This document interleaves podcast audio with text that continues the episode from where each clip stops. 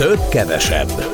A Spirit FM aktuális gazdasági műsora Rónai Egonnal. Mennyit ér a pénzünk? Hogyan érintenek minket a gazdasági intézkedések?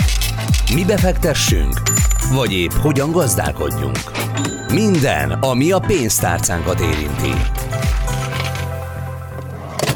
Tisztelettel köszöntöm a hallgatókat. A több-kevesebb adását hallják a Spirit FM gazdasági magazinját a mikrofonnál Rónai Egon. Témáink közül beszélünk arról majd, hogy az építőipar vajon valóban válságban van-e, mint ahogy a kormány hivatkozik rá, amikor a csok pluszt bejelenti. Beszélünk arról is, hogy a jegybanki kamatcsökkentés, a kormány csok plusz elképzelése mennyit segít a családokon, és mennyire lesznek kárvalódtak azok, akik mondjuk túlmérik a lehetőségeiket. Ez ügyben is szakembert fogunk keresni. Beszélünk majd még mindig a csok plusz kapcsán az ingatlanpiac helyzetéről tényleg földbe állt-e itt évvégére, vagy éppen, hogy megpesdülni látszik függetlenül az állami támogatásoktól, vagy talán éppen amiatt. És a végén visszatérünk egy korábbi interjúnkra, amelyben az Opten egyik szakemberével arról beszélgettünk, hogy mennyi cég ment csődbe, és ő elmondta, hogy hát voltak éppen nagyjából a 2008-as válság óta nem láttak hasonló folyamatokat, mint ami most a KKV szektorban. Kérdezünk egy olyan szakembert, akit ilyen ügyekben ritkábban szoktak, egy márkatanácsadót, hogy hogyan lehet megmenteni egy bajban levő céget, mielőtt az összeomlik. Van-e még egy utolsó szalmaszál ilyen esetekben? Ezek a témáink. Az első rögtön tehát az építőipar, amihez az Évosz elnökét Koi Lászlót hívjuk segítségül. Jó napot kívánok! Jó napot kívánok! Azt mondja a kormány, hogy bajban az építőipar, és a Csok Plusz majd segít rajta. Ez utóbbira majd térjünk vissza, de először lássuk, hogy tényleg bajban van-e az építőipar. Önnek milyen adatai, milyen információi vannak?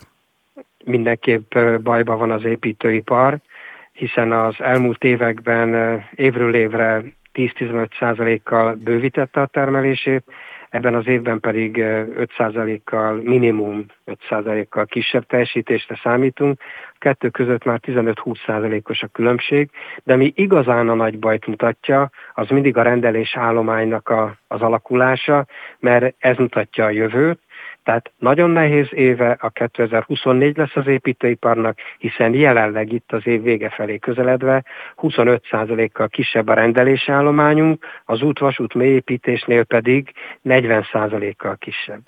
Ugye ez nagyon komolyan az állami megrendelések csökkenését mutatja, ez utóbbi esetben mindenképp, némiképp talán az önkormányzatokét, de leginkább az államét. Ezen semmit nem változtatnak azok a döntések, amiket most bejelentett a kormány. Tehát azon, hogy a kormány körülbelül 3000 milliárdnyi állami önkormányzati munkát halasztott el későbbre, úgy későbbre, hogy ezt az évet és a jövő évi költségvetést nem érintheti. Nyilván ezen nem változtat az, hogy a családi otthonteremtés kedvezményében egy új programot indít. Hm, hát ez igaz. Illetve hát akkor jön a következő kérdés, hogy a Csok Plusz mennyire segíthet az építőiparnak. Ugye azt feltételezi az ember, hogy bár a telek ára az nem számít bele a Csok Plusz által felvehető hitelek elszámolhatóságába, de az ingatlan az igen, tehát voltak éppen bátrabban lehet rendelni. De önöktől a nagy cégektől rendelnek-e egyrészt, másrészt, hogy tényleg úgy van-e az, hogy ilyenkor ez megélénkül. Egy példa már volt, a csok bevezetésénél látott egy hasonlót. Véleményem szerint a csok plusz nagyon kell, de helyén kell értékelni. Nyilvánvalóan, hogy elsősorban a mikro és kisvállalkozóknak ad lehetőségét, de ha én a helyén értékelem, akkor ez arra jó lesz és elegendő lesz, hogy az új lakásépítési szám drasztikusan ne csökkenjen, hatását nagy valószínűséggel 2025-ös tényszámokban lehet majd látni. De miről beszélünk? Arról beszélünk, hogy a KSH szerint ebben az évben, az első fél évben 19%-kal kevesebb új építésű lakóingatlant adtunk át, és a kiadott engedélyek, bejelentések száma pedig 39%-kal kisebb. Tehát ugye ebben az évben is van csok, meg van vidéki csok, és mindezek ellenére a lakásépítésnél ilyen mérepülést tapasztalunk. Ezt a mérepülést tudja csökkenteni a csok plusz, és hogyan? Oly módon, hogy átlagosan egy-másfél év az, amíg egy családi otthont megépítünk, tehát a Csok plusznak a hatása kész lakásszámba 2025-ben jelenhet meg. Hát igen, de munkát az építőiparnak akár már 2024-ben is adhat, és az mentőv lehet. Itt éppen nézem a KSH adatait, és azon adatok szerint szeptemberben például rohamszerűen szüntek meg az építőiparhoz tartozó cégek. 480 ilyen céget rögzített a KSH is vetette össze az Opten adataival, és mind a kettő ugyanezt mutatja. Ez azt jelzi, hogy őszre elfogyott a, a remény is egy csomó építőipari cégnél, hogy lesz ez jobb is. 146 ezer vállalkozás van az építőiparban, ezek közül 138 ezer öt főtől kevesebbet foglalkoztató mikrovállalkozás, és a mikrovállalkozásoknak úgy összességében fél évre van tartaléka, a szakmának körülbelül egy évre, az igazán jóknak pedig kettőre. Tehát jövőre is, meg az idén is több mint 6000 milliárd forintot meg kell építeni. Az a kérdés, hogy ebből kinek jut munka és kinek nem. Ezt mennyire szabályozza a piac? És ezt most nem kifejezetten a politikai hovatartozás alapján kérdezem. Mennyire tudjuk, hogy kit érdemes megbízni? Aztán ugye nagyban már tudjuk, hogy a politika milyen szerepet játszik, ebben most olyan mélyen önnel nem akarok belemenni, mert nem húznám bele ebbe a témába. De mi, akik megrendelők vagyunk, mi tudjuk, hogy kihez kell fordulni? Nem tudja, különösen a lakossági megrendelő nem tudja, hogy kihez kellene fordulni. Ezért is javaslom most is, hogy körülbelül 125 ezer építési vállalkozás van regisztrálva, kötelező szakmai regisztrációval a Magyar Kereskedelmi és Iparkamarai rendszerbe, ahol szakmára és területre lehet lekérdezni.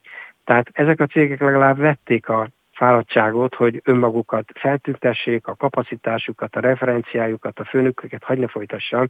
Ugye nagy a veszély ilyen helyzetben, amikor csökken a munka, hogy még inkább előjönnek a kóklerek, mert aki nem adózik, meg feketén foglalkoztat, olcsóbban tud ajánlatot adni a lakosság felé. A legjobb szakmai ajánlat pedig a legolcsóbb szokott lenni, ezt azért pontosan tudjuk mindannyiunk praxisából ugye azért ezt kiértékelhetnénk, hogy a legjobb ajánlat nem feltétlenül Hát nem komolyan, nem komolyan mondtam, de hát mi alapján szoktunk dönteni? Bekérünk mondjuk jó esetben, bekérünk három ajánlatot, és a legolcsóbbra azt mondjuk, hogy ah, hát ez jó lesz nekünk. Igen, e, itt nálunk Magyarországon ez a mentalitás továbbra is velünk él. Ma mindenki e, árérzékeny, a lakosság e, különösen, tehát ezt az árváltozást, ami a múlt évben a, ebben a szakmában, hogy építésügy 25%-os nagyságrend volt, az idén pedig még 10-15%-kal az építésgazdasági értéklánc meg akarta fejelni, ezt az árnövekedést ilyen finanszírozási banki hitelkamat közepette ugye nem tudja különösen a lakosság követni, ezért is van az, hogy nagyon kivár. Nagyjából úgy lehet összefoglalni az építőipar problémáját, hogy elfogyott a pénz a lakosságnál is, meg az államnál is? Igen, az államnál is és a lakosságnál is elfogyott a pénz. Ilyenkor kellene nagyon a megbízható, elfogadható kamatozású hitel, a lakásügy területén ez most olyan 8% körül van. Az a véleményünk, hogy amíg ez nem megy le 5%-ra, nem fogja elérni a lakosság inger küszöbét, hogy ténylegesen a lakásügy, akár az újépítés vagy a felújítás megmozduljon. Na és akkor itt jön be az, hogy a Csok Plusz legalább a családoknak és a fiataloknak leginkább, mert hiszen ez róluk szól, valamiféle esélyt ad. Én értem, hogy a nagyvállalatokat, a nagyvállalkozásokat ez nem menti meg, de a kisebbeknek munkát adhat és lehetőséget. Ennyiből a kormánynak talán még igaza is van. Igen, osztom én is ezt a véleményt. Arról nem is beszélve, hogy az Évosznak is az volt a javaslata, hogy leginkább kamattámogatásra lenne szükség, mert ez kicsit könnyebb módon az állami költségvetésre tekintettel egy szélesebb kört hozhat helyzetbe. Most azt látjuk, hogy egyszerre szűkít és tágítja is a kört a Csok Plusz, akik ezt igénybe vehetik, de valóban minden településen a mikro- és kisvállalkozóknak ad elsősorban munka lehetőséget. Az Évosz elnökét hallották, az Évosz pedig az Építési Vállalkozók Országos Szakszövetsége. Koi László beszélt az előbb itt a több-kevesebb műsorában. Köszönöm szépen! Köszönöm a lehetőséget! Több, kevesebb. A Spirit FM aktuális gazdasági műsora. Rónai Egonnal. Az imént az építőipar szemszögéből néztük meg, hogy a változások, amiket a kormány az elmúlt napokban bejelentett, leginkább a csok pluszra vonatkozóan, és az új esélyek mit jelentenek egy ágazat az építőipar számára. De nézzük, hogy mit jelentenek ezek a lakosság számára. Az ember azt mondaná, hogy hát ez most a terű-terű asztalkám, oda kell és válogatni. A jegybank kamatot csökkentett, van egy kamatplafon, ami a kereskedelmi bankokat kötelezi, és hát a jegybanki kamatcsökkentés eleve viszi le a kamatárakat. Ehhez képest itt van még a csok, és itt van a csok plusz, Szóval tessék válogatni. Szabad-e így válogatni, ezt majd Erdős Éva fogja megmondani neki a hitelsikerek.hu szakértője. Jó napot kívánok! Jó napot kívánok! Ilyenkor jön meg az étvágy, igaz, hogy maradjak az előző hasonlatnál?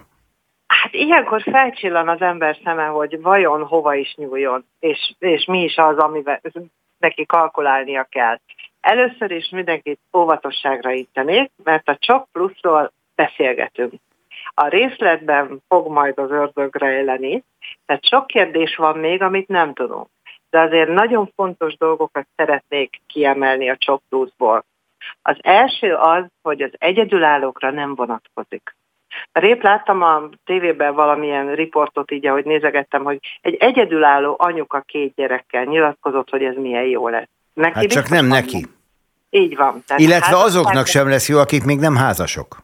Így van, tehát csak házasságban élő egy férfi és egy nő, ezt kihangsúlyozták, házasságából eredően kezdhet föl valakiben érdeklődés azt, hogy ilyenkor mi is van.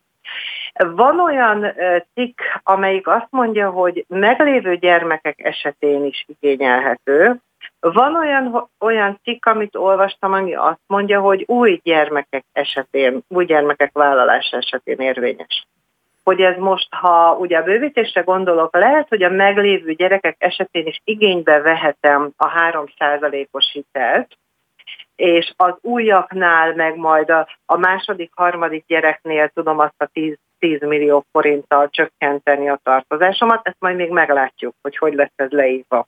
Tehát ugye ez még nem biztos.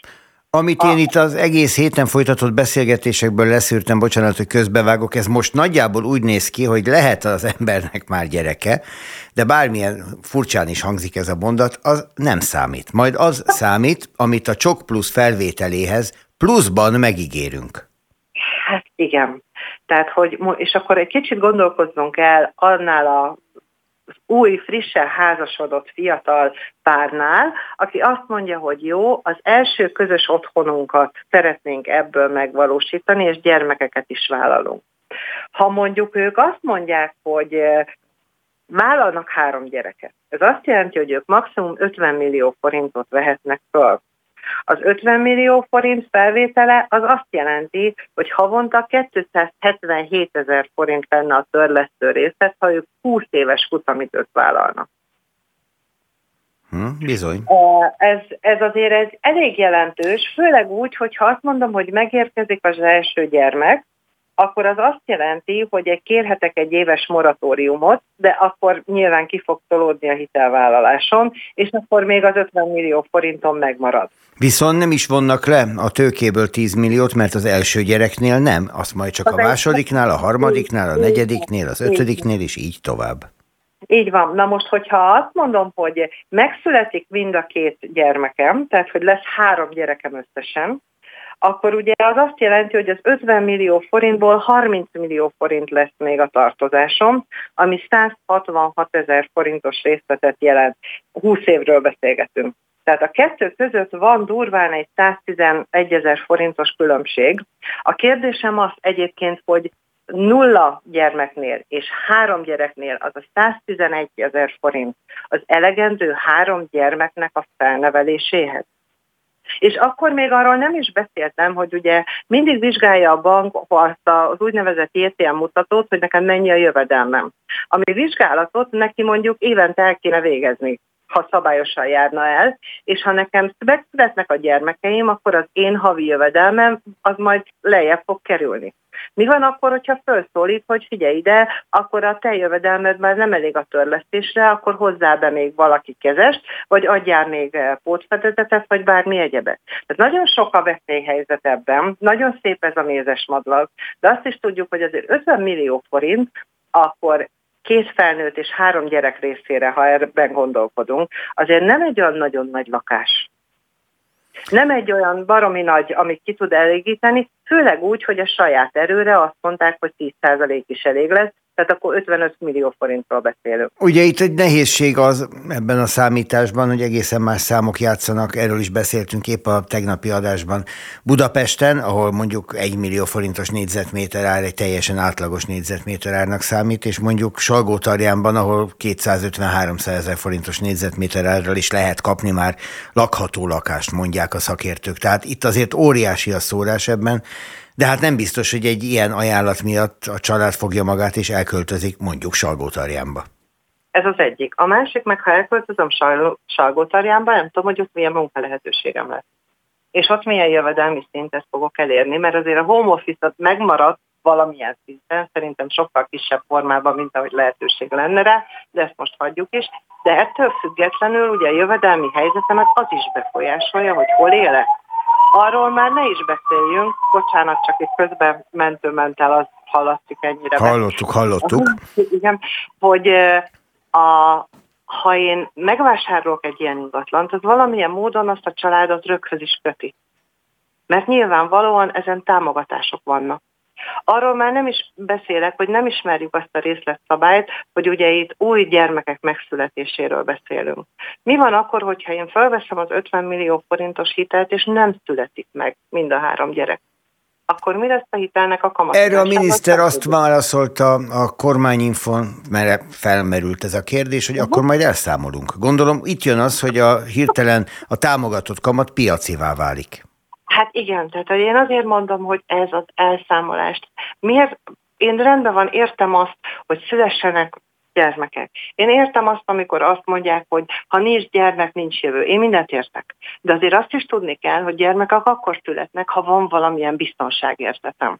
A biztonságérzetemet totira nem növeli azt, hogy nem tudom, hogy mi lesz akkor, hogyha rajtam kívülálló okok miatt mondjuk nem születik meg az én tervemben szereplő három gyermek. Nem tudom, mi van akkor, mert ugye a másik csoknál van, volt ilyen történet, mi van akkor, ha elválok? Egyébként a kérdés jogos, és mondhatják azt a kedves hallgatók, hogy hát miért ilyen pessimista a mi szakértőnk? Hát azért, mert a hitelsikerek.hu kapcsán annyi rossz történettel találkozik, annyi sikertelen vállalkozással találkozik, amik a hitelhez vezettek családokat, és aztán bajba sodorták őket, hogy nyilván ez adja a precedens. De most, ha ezt felhozta, mi történik azzal a családdal, eddig mi volt a praxis, ahol mondjuk válnak, és nincs is meg a gyerekszám például? Vissza kellett fizetni támogatással együtt a felvett, mert ugye ez egy támogatás volt. Ez meg ráadásul egy hitel. Tehát, Tehát az, történt, olyan... hogy elszámolták a hitelt, mint hogyha nem teljesült volna a feltétel a kedvezményhez, ezt mondjuk érthető, és a támogatást vissza kellett fizetni, ami marad, azt lehet osztani, de hát ilyen alapon semmi sem marad. Hát igen, tehát hogy én azt mondom, hogy, és ahogy említette, hogy én nagyon sok rossz történetet láttam. Én ezt egy kicsit azon módosítanám, hogy nem rossz történetet láttam, hanem olyan helyzeteket, ahol a, a kockázatokra nem készültünk fel. Tehát felnőtt emberként tudjuk már, hogy anyuka meg apuka nem fog megvédeni, ha elveszik a homokozóba az én vödrömet, és nem fogja visszavenni. Ezek már felnőtt döntések, és egy felnőttnek tisztába kell lenni azzal, hogy az élet, bár ő nem úgy tervezi, attól függetlenül változhat. És ezekre a változásokra fel kell készülnie, és mindezen kockázatok mellett kell egy 20-25 évre szóló döntést meghoznia ami nagyon nehéz, én ezt hozzáteszem, de mi szerintem pont azért beszélgetünk, hogy ne az legyen, hogy egy rózsaszín ködben úszva, utána tíz év múlva meg síró emberekkel beszélgessünk, hogy miért nem mondtad meg. Igenis az a fontos, és azt gondolom, hogy ez a korrekt tájékoztatás, ha beszélünk arról, hogy mi lehet, ha. Hogy ne akkor érjen bennünket váratlanul, hanem azt tudjuk mondani, hogy igen, megtörtént, mert az első az, hogy a szellemi és érzelmi állapotom az egészséges legyen, meg a fizikai is, és a gyerekeimé is. És ebben bőven beleférhet az, hogy két ember, aki ma eldöntötte azt, hogy összeházasodik, és közös életet tervezett, tíz év múlva kiderült, hogy nem. Azért ezt látjuk, hogy mindenhol megvan. És ezt úgy kell olyan szájízzel megtenni, hogy ebbe senki ne sérüljön, és ne kerüljön a lehetetlen helyzet elé. Hmm. Beszélünk még erről, jó? Mert hogy szerintem ez, ez sok-sok szót ér. Erdős Éva, hitelsikerek.hu. Köszönöm szépen. Én is köszönöm. Viszont hallásra. Több, kevesebb. A Spirit FM aktuális gazdasági műsora. Rónai Egonnal. Valahogy úgy alakult, hogy a mai több-kevesebb a Spirit FM gazdasági magazinja jelentős részben a Csok Plusszal és azzal összefüggésben különböző témákkal foglalkozik a hitelfelvételtől az építőipar helyzetéig, és igen, az ingatlan piac helyzetéig. Itt van a vonalban Balog László, az ingatlan.com vezető gazdasági szakértője. Jó napot kívánok! Jó napot kívánok, üdvözlöm a kedves hallgatókat! És hát mi beszélgettünk már az ingatlanpiac állapotáról, hogy a Csok Plusztól mit lehet várni, arról talán azért nem tudtunk igazán beszélni, mert nem nagyon voltak meg a részletszabályok. Igazán most sincsenek, de irányokat már látunk. Ennek alapján az várható, hogy az ingatlanpiac valóban is igazán megélénkül? Nagy kérdés, hogy a részletszabályok mit hoznak majd, de a fő sarokpontok, amiket már ismerünk a Csok Pluszról, az alapján azt lehet mondani, hogy lesz egy szűkebb réteg a gyermeket tervező családok körében, akik jelentős segítséget tudnak kapni ahhoz, hogy az otthon teremtéssel kapcsolatos vágyaikat megvalósítsák. Ők mennyien De... vannak, bocsánat, ők mennyien vannak az ingatlan piac érdeklői érdeklődői körében. Tehát mennyire ők azok, akik keresik a lakásokat, vagy mennyire reménytelen a helyzetük, és nem is? Hát tekintettel arra, hogy Magyarországon 10 emberből 9 saját tulajdon ingatlanban lakik, ezért azt mondhatnánk, hogy az ingatlan piac iránt érdeklődők köre nagyon széles, viszont az, hogy ezen belül hányan terveznek gyermeket, ez, ez nagyon messzire menő kutatásokat kellene végezni. Az segítséget jelenthet mindenképpen, hogyha figyelembe vesszük azt, hogy akik eddig csokot igényeltek, milyen arányban voltak azok, akik már csak a meglévő gyermekre, vagy vállalgyermekre való tekintettel igényelték eddig a csokot, és ebben az rajzolódik ki, hogy a csokigénylő körül 60% az meglévő gyermek után igényelte ezt a támogatást, és kb. 40% volt az, aki vállal gyermek után igényelt eddig csokot. Ugye a csok plusz engedi a, a vegyes konstrukciót azzal, hogy nem fizet a meglévő gyerekért. Most csúnya kifejezés, bocsánat érte, de hát nem árul a gyermek, de mégis ebben a szabályban úgy van, hogy aki már megszületett, rá nem jár a kedvezmény, de nem zárja ki, hogy a további megszületett gyermekekre felvegyék. Tehát ilyen módon azért ezt az ajtót továbbra is nyitva hagyja.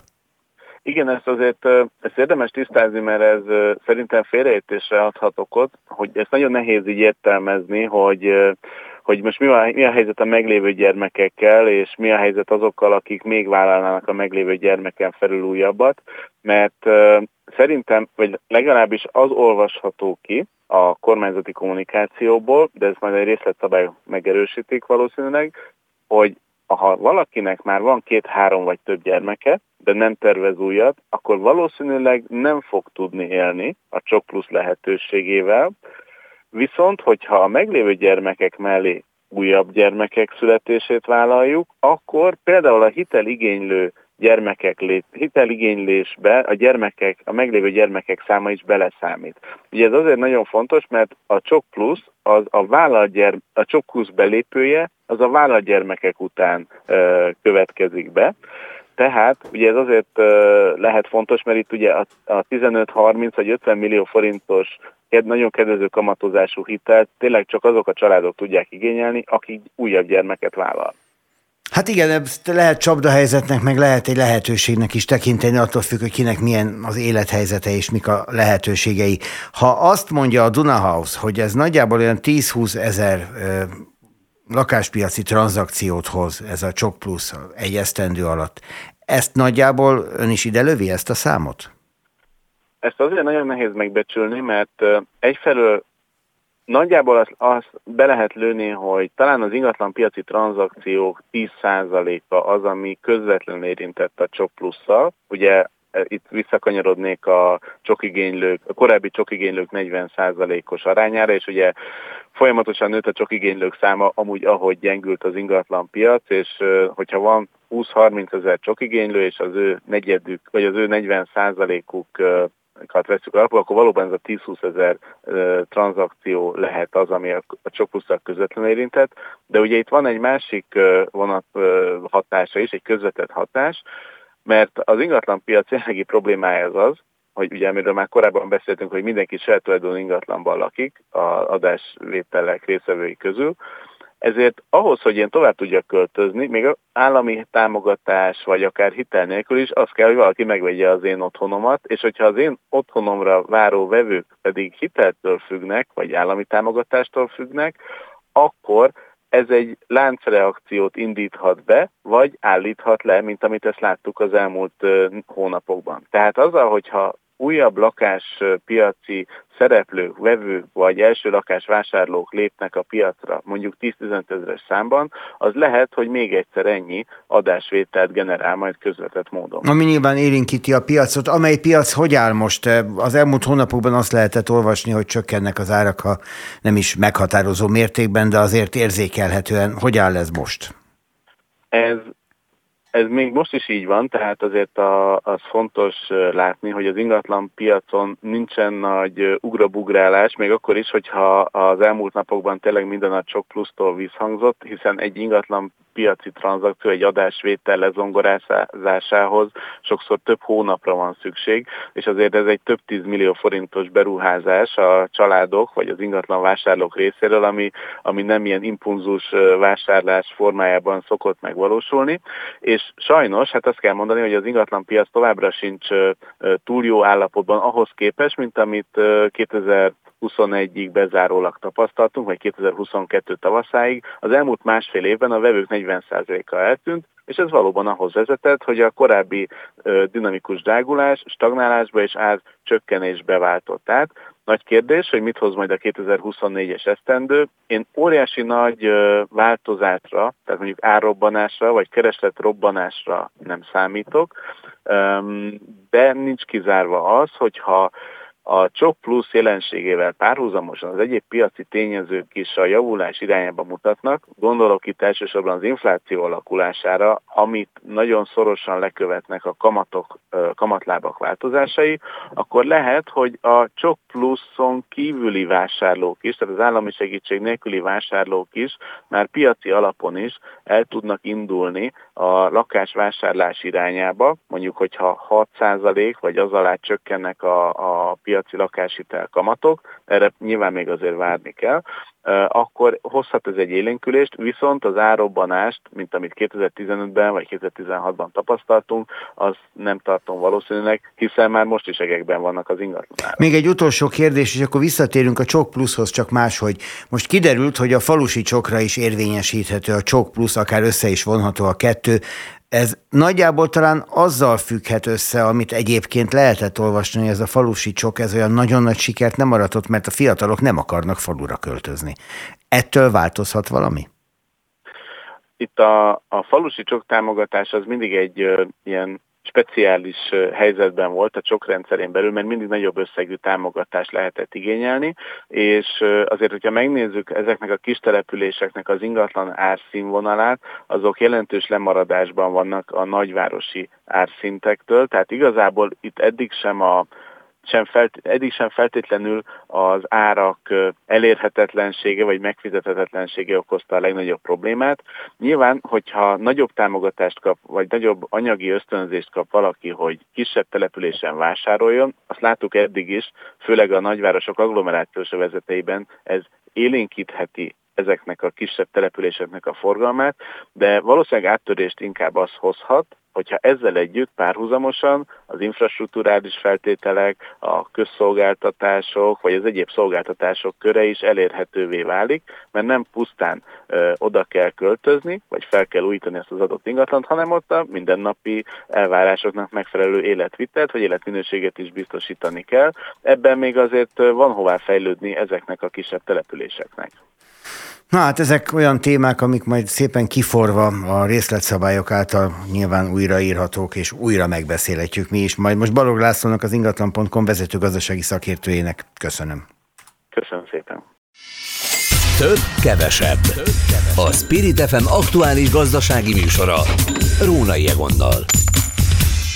A több-kevesebb műsorát hallják. Az utolsó témánk visszautal egy néhány nappal ezelőtti beszélgetésre, amiből kiderült, hogy a legfrissebb adatok alapján sokkal több cég megy csődbe, és sokkal több szemben van felszámolási eljárás, ami egy fokkal még rosszabb is, mint az egyszerű, sima gazdasági csőd olyan cégekkel szemben is nyilván, amelyek korábban stabil lábakon álltak, és valami elromlott. És hát ezeknek a cégeknek a száma, a bajban lévő cégek száma meglepő módon nagyobb, mint mondjuk a 2008-as gazdasági válság idején, amit pedig ilyen e, minden idők gazdasági válságának tekintettek nagyon sokan, legalábbis a mi életünkben biztosan. A kérdésem az, és ez szakember tanácsát kérem Kőszegi András Márka tanácsadóét, Szerbusz András, Szervuszegben, és köszöntöm tisztelettel a hallgatókat. Hogy egy ekkora problémát, ami csődhöz, felszámolási eljáráshoz vezet, ha a gazdasági problémáktól most eltekintünk, amiktől egyébként nyilván nem lehet, akkor a cég márkázása, a cég pozicionálása, a cég kommunikációja, marketingje mennyire tudhatja megóvni, megmenteni? A kérdésre nyilván márkatanácsadóként azt tudom mondani, hogy egy erős márkának nagyon sok gazdasági hatása van. Tehát nem, nem a reklámot jelenti első körben a márkázás, az már maga a kommunikáció része. Ugye a márkaépítés az első körben azt jelenti, és egyébként tapasztalatom, napi tapasztalatom szerint ebben szenvednek legnagyobb hiányt a vállalkozások, és egyik oka lehet ennek a, a nyilván sok minden más mellett, egyik oka lehet ennek, hogy sokan mennek tönkre, hogy nem foglalkoznak a stratégiával. És mit értek a stratégia alatt? Én mindig ezt montrázom, hogy a misszió, a vízió és az értékek meghatározása rendkívül fontos, hiszen ez maga a stratégia. A termékekre, szolgáltatásokra csak és kizárólag fókuszálni már nem lehet, hiszen minden termék, szolgáltatás szinte egyforma, mindenből van minden, ami jó, kiváló, az már ma már nagyon gyorsan lemásolható, és le is másolják. Tehát mivel tudunk különbözni, ha úgy tetszik a versenytársaktól, mivel tudunk játékban maradni, mint az értékeinkhez, az értékeink kommunikációjával, ez maga a márka, tulajdonképpen a vízió, a vízió, a misszió és az értékeink, ez, ez maga a márkánk, ez maga a stratégiánk, és tulajdonképpen ennek az artikulálása, a kommunikációja, megjelenítése, ez lehet az, amihez egyébként tud csatlakozni egy fogyasztó. A, ha ez nincsen meg, eh, ha ez hiányzik, akkor van az, amit most jelen pillanatban látunk, ugye ez már most már közhely, hogy nagyon gyorsan változó világban vagyunk, de azért azt látni kell, hogy egy, egy vállalkozás, egy márka, egy adott gazdasági, társadalmi, technológiai, és most már hozzá kell tegyem, geopolitikai helyzetben értelmezhető, és mik változnak ma borzasztó gyorsan? Hát ez, a gazdaság, a társadalom, a technológia és a geopolitika. És én azt látom, hogy a hazai KKV-knál is van egy nagyon jól bevált mondás, hát eddig is így csináltuk. És ez ma már ez nem egy járható út. Úgyhogy én az egyik legfontosabb problémát ebben látom, hogy, a, hogy egy vállalkozás, egy márka legalapvetőbb házi feladatait nem végzik el a társaság. András, hozzád leggyakrabban azok fordulnak, akik bajban vannak, vagy már félnek attól, hogy mindjárt nagy lesz a baj, vagy vannak előrelátó ügyfeleid is, akik egyfajta folyamatos monitorozással kérnek meg arra téged, hogy gondozd az ő cégük külsejét, a, a, a márkáját, a, a marketingjét, a mienségét. Mind a kettő van, hál' Istennek azért azt kell, hogy mondjam, hogy többségében azok vannak, akik elkezdik érezni, hogy valami nem kezd működni, valami zavar van, megnő a fluktuáció, csökken a volumen az értékesítésben, számtalan olyan probléma van, ami aztán ide vezethető vissza, és egyébként hozzáteszem, hogy ez nem csak a KKV-knál van. Tehát van nagyvállalati ügyfelem is, akik, akik ugyanezekkel a problémákkal Vannak küzdenek. típus hibák, amiket rögtön keresel, hogyha egy ilyen probléma kupacsal találod magad szemben? Hát egyfelől ez, amit mondtam az elején, hogy csak a termékre és a szolgáltatásra fókuszálnak, és nem, nem fókuszálnak arra, hogy, hogy a szervezeten belül legyen egy egységes értékvilág. És maga adott esetben a boardban, vagy a vállalat vezető az a saját maga fejében egy valamilyen világot gondol, hogy milyen a cége, milyen a vállalata, de sajnos ez nem mindig, nem mindig az egységes kommunikáció és márkastratégia miatt ez, ez a fogyasztók vagy a piac fejében nem, nem ugyanaz, teljesen más van.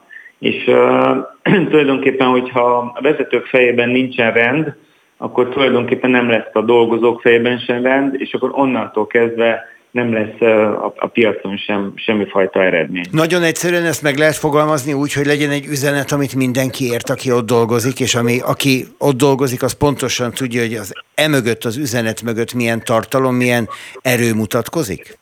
Így van, hogy mi az az érték, mi az a központi érték, és akkor ez megint visszamegyünk, bocsánat, hogy így mantrázom, de a, a vízió, misszió értékekig, ha ez nem egy egységes világ a vállalaton, vállalkozáson belül, akkor minden ilyen gazdasági, társadalmi, technológiai és minden piaci helyzet szana tudja rángatni a vállalatot, plusz arról ne feledkezzünk meg, hogy elképesztő mértékű, ha már kommunikációnál tartunk és a márkánál, hogy elképesztő mennyiségű információ ér ma egy ember, és a, a digitális térben gyakorlatilag nem is, először nem a termékekkel és szolgáltatásokkal versenyzünk, hanem egy úgynevezett figyelemgazdaságban vagyunk versenyben, és innentől kezdve mindenki konkurenciánk, hiszen az első versenyt a, az embereknek a figyelmét kell, hogy megnyerjük. Kimondhatjuk azt is, hogy ebben nem lehetünk szemérmesek? Tehát, hogyha ha azt akarjuk, hogy figyeljenek ránk, akkor fogalmazunk meg olyan mondatokat, amiket egyébként magunknak talán nem is mondanánk önmagunkról vagy a cégünkről, de kifelé ezt kell sugározni? Hát azt kell sugározni, ami önazonos. De ezt ma nagyon határozottan és karakteresen kell megtennünk. Ugye nem véletlenül van az, hogy például, a, ha megnézzük a nagyon nagy márkákat, nem, alapvetően nem termék kommunikációt folytatnak, hanem valamilyen társadalmi ügyek mentén csinálnak kampányokat. Nagy üzeneteket fogalmaznak meg, és egyébként ezt megteheti egy helyi, falusi, kisvárosi, megyei, országos márka is, vagy vállalat is. Úgyhogy azért azt, azt egy, egy ilyen borzasztó számot hagyd mondjak neked, hogy ma egy élő ember egy naponta kb. 74 gigabájnyi, gigabájtnyi információt dolgoz föl, ez sokkal több, sokszorosa annak, mint mondjuk néhány száz évvel ezelőtt egy ember egész életében feldolgozott. Tehát, hogy egy információs versenyben is vagyunk, tehát nagyon fontosnak tartom azt elmondani, hogy nem elég a kiváló termék, és nem elég a kiváló szolgáltatás. Ugye egy erős márkának, ahogy mondtam, nagyon sok gazdasági hatása van, ez növeli az alkupozíciónkat, növeli a lojalitást, magasabb árat tudunk érte kérni. Hogyha ha nem különbözünk, akkor akkor a termékkel nem tudunk különbözni. Egy KKV mivel tud különbözni? Azzal tud különbözni, hogy azt mondjuk, hogy mitől más ez a vállalkozás, mint a többi, azért, mert olyan, mint én vagyok. Én, aki ezt létrehozta, és aki ezt működteti. És ebben, ebben tudunk nagy eredményeket elérni, hogy ezeket a belső értékeket rendszerezzük, rendbe rakjuk, és egyébként maga a működés is erre alapul, és aztán majd erre alapul a kommunikáció. Ugye nagyon nehéz a vállalkozásoknál, ezt talán már korábban beszélgettünk erről, hogy a magyar vállalkozások nem megyek bele, történelmi gazdasági okai vannak ennek, hogy, hogy szép a magyar nyelv, a magyar vállalkozó csak azt értékel, ami kézzel fogható. Tehát magyarul az eszközöket tudja értékelni. A teherautót, a számítógépet, a gyárépületet, a gyártósort, és az úgynevezett immateriális eszközökre nem fordítanak hangsúlyt. Ez jelenti a munkatársak tudását, jelenti a védjegyeket, a know-how-kat, és a, magát a márka értéket is. Tehát a márka érték az egy tipikusan immateriális eszköz, ami ma már a sikeres vállalatoknak meghatározó része. Beszéljünk egyszer arról, hogy egy márka értékét a termékén túl mi adja, és hogyan lehet azt pénzé tenni, hogyan lehet azt mérni igazából. Mert szerintem, hogyha ezekről beszélünk, akkor a vége mindig az, hogy és mennyit érez meg nekem. Kőszegi András Márka tanácsadó volt itt a vonalban. András, köszönöm szépen, hogy itt voltál velünk, és ezt köszönöm a hallgatóknak is, mert hogy jön a hétvége, hétfőn pedig ugyanígy találkozunk. Ugyanebben az időben itt a Spirit fm a több-kevesebb műsorában, a Spirit FM gazdasági magazinjában. A mai szerkesztő Hazafi Zsolt volt, én Róna Jegon vagyok. Viszont hallásra.